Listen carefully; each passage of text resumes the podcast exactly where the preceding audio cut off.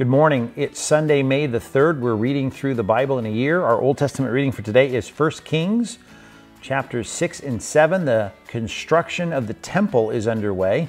We saw in chapter 5 the building materials being gathered, and now Solomon is beginning the construction. At least he's directing it. And it says, interesting, early in the chapter, it's to be a quiet affair. You were supposed to get these uh, stones quarried in a particular place, bring them in. I mean, even the decorum of how it was built was a reverential act, it was an act of worship. And it was so opulent. You can see that in the way it's described.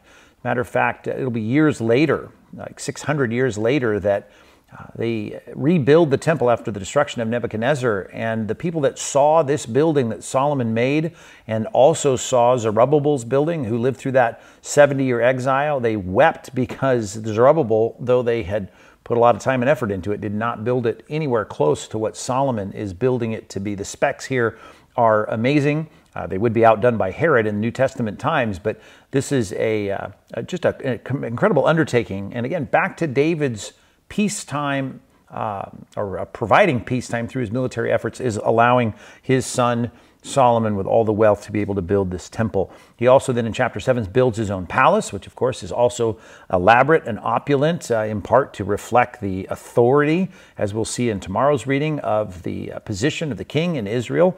And it's appropriate, it's a reflection of his position as the monarch of Israel. So that's 1 Kings 6 and 7. In our New Testament, we're in Luke chapter 23 verses 27 through 38. Jesus is crucified here in the middle of it all. You can imagine the excruciating pain. He says to the people as he's marching by, he says, Listen, don't weep for me, weep for yourselves. It's just an amazing thought that here he is bearing the sins of the world and recognizing that for those who do not trust him, the fear and the dread of facing God's judgment themselves uh, is something that they ought to be concerned about. And so that's just a sobering statement early in this reading today, verses 27 through 38. He also has that very famous statement when he says, Father, forgive them, for they don't know what they're doing. Clearly, they're culpable for their sin of executing Christ, but they don't know the full extent of what they're doing. And Jesus recognized the, the, the magnitude of this uh, sacrifice is so big that he wants them to, uh, uh God to see that in context. The Father, of course, he does. But uh, there's that great statement of intercession. And the inscription over his head, as was the custom in a crucifixion.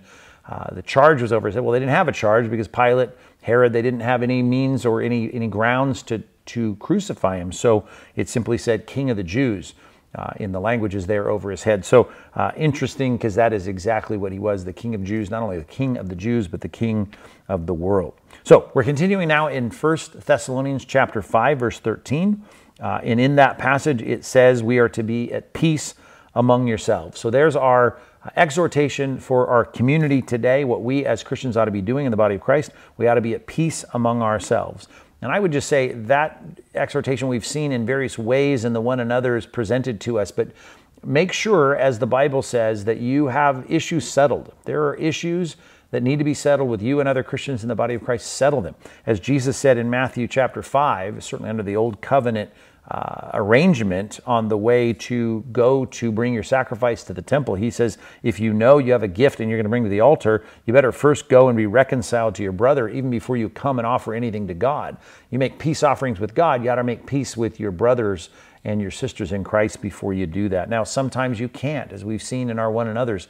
As far as it depends on you, you ought to live at peace with other people, but you ought to make the effort, you ought to do what you can. Uh, I like to think of as one guy always says, he's just, you should make peace with people as though this were your last day. And I would think about that. If this were your last day, you knew this were your last day, you'd want to make sure that your relationships are right with each other. So, good reminder for us from 1 Thessalonians chapter 5, verse, verse 13 to work today, to pray today, and to seek today to be at peace with each other.